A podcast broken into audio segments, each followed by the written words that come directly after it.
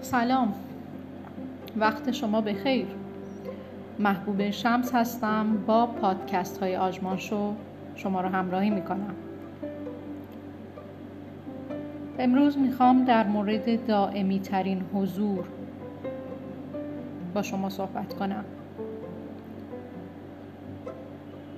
از او که هر لحظه هر جا و در هر حالتی که باشیم کنار ماست. او که بی غرض و بی منت می بخشد. و همیشه برای شنیدن حرفهای ما وقت دارد. همون که قضاوت ما نمی کند. هر زمان از همه چیز و همه کس ناامید می شویم. تنها رهای ما نمی کند. شاید خیلی از شماها بگین خب خیلی از دوستان ما عزیزان ما اطرافیان ما هستند که با ما همراهی زیادی دارند حضور بسیار پررنگی در زندگی ما دارند. اما هیچ وقت به این فکر کردید که این حضور ابدی و دائمی نخواهد بود؟ قطعا اون عزیزانی که عزیزانی رو از دست دادند و تجربه جدایی رو داشتند حالا به هر طریق و هر دلیلی مرگ جدایی عاطفی یا هر چیز دیگه به خوبی متوجهند که این حضور آدم ها هر چقدر هم پررنگ باشه در زندگی ما به صورت مقطعی است. نه دائمی. و حضور ما هم همینطور. حضور ما هم در زندگی دیگران نمی‌تونه ابدی و همیشگی باشه چون ما در دنیای ابدی زندگی نمی کنیم.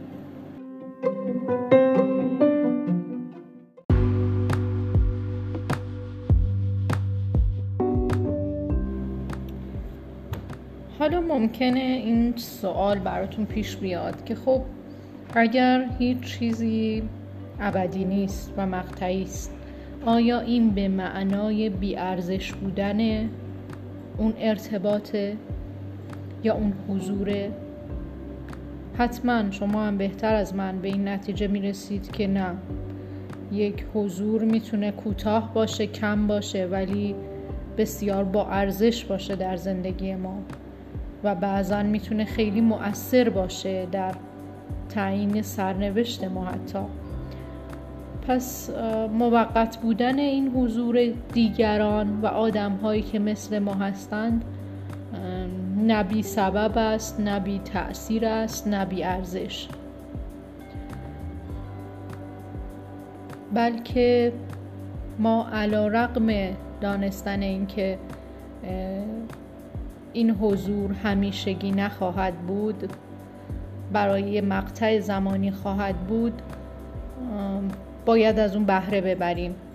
و اتفاقا این آگاهی این هوشیارانه زیستن در کنار آدم های دیگه و در ارتباط با اونها بودن باعث میشه که ما بیشتر قدر با هم بودنها و حضورها رو بدونیم.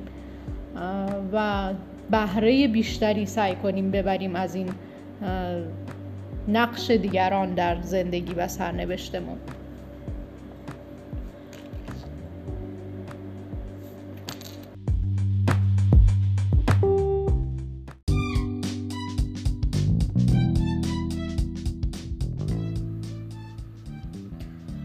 حالا می‌رسیم به این نقطه که حضور دیگران با ارزش درست. اما با این گذرا بودنش چه کنیم؟ آیا باید دل خوش باشیم؟ به اینکه در زمانهایی لحظاتی آدمهای دیگر رو درک می‌کنیم اونها ما رو درک می‌کنن. کنار ما حضور دارن و چیز بیشتری نخواهیم از حیاتمون از زندگیمون. و به خودمون بگیم خب این زندگی در این دنیا موقت است در عالم ماده هیچ چیز تا ابدیت ادامه ندارد. پس من دل خوش کنم به همین مقطعی بودن و بیشتر از آن نخواهم. شاید حتی منطق ما در این لحظه و در این زمان ما رو وادار کنه به اینکه بگیم بله باید قانع بود باید واقعگرا بود. میشه خیلی آسمون ریسمون بافت حتی به هم برای این قضیه. اما من می‌خواهم با قلب شما صحبت کنم. و دوست دارم شما با قلبتون به این سوال پاسخ بدید که آیا قلب شما راضی می شود به این حضورهای کوتاه مدت موقت غیر همیشگی. آیا این حضورها شما رو به اون آرامشی که می‌خواید میرسونه؟ اینها سوال است که هر انسانی باید در مقطعی از زندگیش از خودش بپرسه. و اگر با خودمون و قلبمون صادق باشیم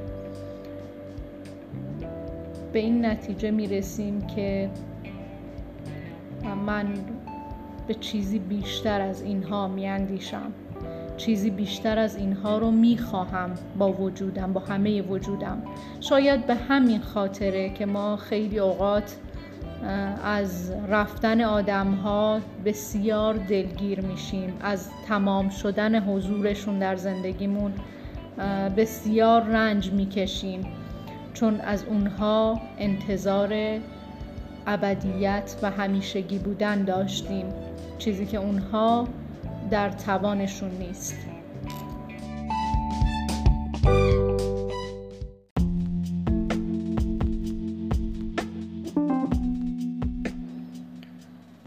با این تفاسیر حالا که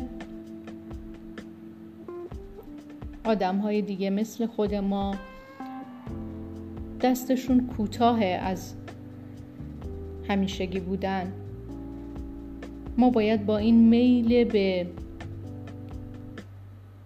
حضور همیشگی دیگری در کنارمون چه کنیم؟ آدم ها دیگر هم که نمی‌تونیم وادار بکنیم. اگر بخوایم زیاد اصرار کنیم تو موندنشون به بیماری های روان پریشی چه بسا دوچار بشیم. چه بسا که ما رو به بیمارستان های خاصی ببرند و بگن این انسان نمی‌تونه درک بکنه که آدم ها محدودن و نمی‌تونن همیشه و تا ابد در کنار ما باشن. میلی رو که برخواسته از قلبمونه. به صورت درونی وجدانش می‌کنیم. برای این تمایل به حضور دائمی رو باید چه کنیم پس؟ نادیده بگیریمش. آیا ممکنه میلی چنین شدید رو نادیده گرفت؟ اگر نادیده بگیریمش آیا دچار عواقب و عوارض این نادیده گرفتن و این سرکوب کردن نخواهیم شد؟ پس راه چاره چیست؟ در این بین ما باید این حضور دائمی را از چه کسی بطلبیم؟ آیا جز وجودی ابدی و ازلی موجود دیگری می تواند پاسخگوی این میل و نیاز ما باشد؟ آیا کسی جز او می تواند حضوری دائمی و اطمینان بخش در تمامی زندگی ما از ازل تا ابد داشته باشد؟ منطقی تر کدام است اینکه از آدمهای موقت در عالمی موقت حضوری همیشگی بخواهیم یا از وجودی دائمی و سرمدی حضوری همیشگی بخواهیم؟